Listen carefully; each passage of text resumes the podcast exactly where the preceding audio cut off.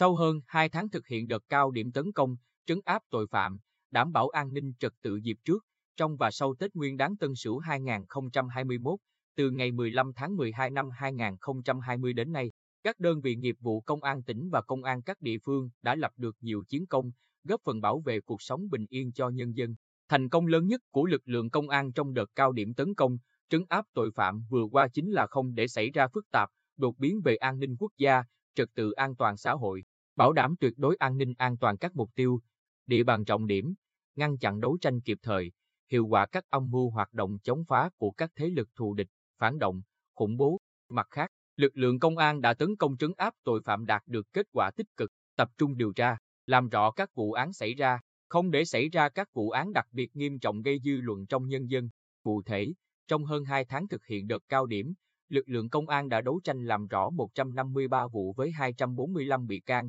kết luận điều tra chuyển viện kiểm sát nhân dân cung cấp đề nghị truy tố 103 vụ với 177 bị can, bắt và vận động đầu thú 10 đối tượng bị truy nã. Trong đó, nổi bật nhất là tỷ lệ điều tra tội phạm hình sự đạt 92,8%, 3 vụ án giết người được nhanh chóng làm rõ. Đáng chú ý có 6 trong số 11 địa phương có tỷ lệ điều tra án đạt 100%. Bên cạnh đó, công tác giải quyết tin báo, tố giác tội phạm đạt 91% và có nhiều địa phương có số vụ phạm pháp hình sự giảm so với thời gian liền kề. Công an đã chủ động gọi hỏi, răng đe các đối tượng ở địa phương khác đến có dấu hiệu hoạt động cho vay nặng lãi, đòi nợ thuê. Đại tá Võ Đức Nguyện, Giám đốc Công an tỉnh, cho biết, với quyết tâm rất lớn, lãnh đạo Công an tỉnh đã chỉ đạo quyết liệt các đơn vị nghiệp vụ, công an các địa phương vào cuộc mạnh mẽ, đấu tranh với tất cả các loại tội phạm, tệ nạn xã hội, không để đột xuất bất ngờ, phát sinh phức tạp. Đến nay, có thể nói trên địa bàn tỉnh, các băng nhóm tội phạm hoạt động theo kiểu xã hội đen trên một số lĩnh vực như bảo kê,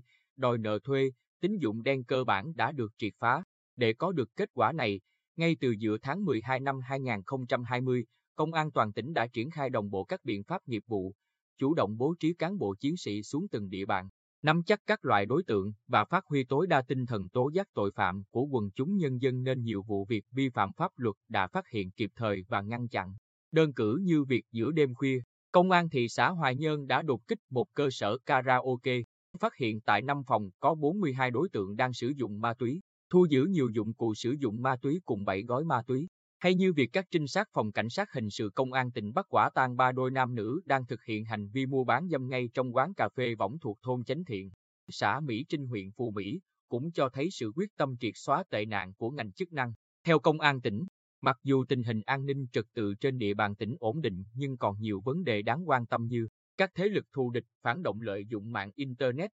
mạng xã hội gia tăng tuyên truyền xuyên tạc, kích động, an ninh mạng, an ninh thông tin truyền thông, an ninh xã hội tiềm ẩn nhiều nguy cơ, tình trạng thanh, thiếu niên tụ tập, sử dụng hung khí giải quyết mâu thuẫn, hoạt động cờ bạc truyền thống và qua mạng diễn ra phổ biến, ở nhiều địa phương xảy ra tình trạng sử dụng ma túy tổng hợp trong các nhà nghỉ, khách sạn.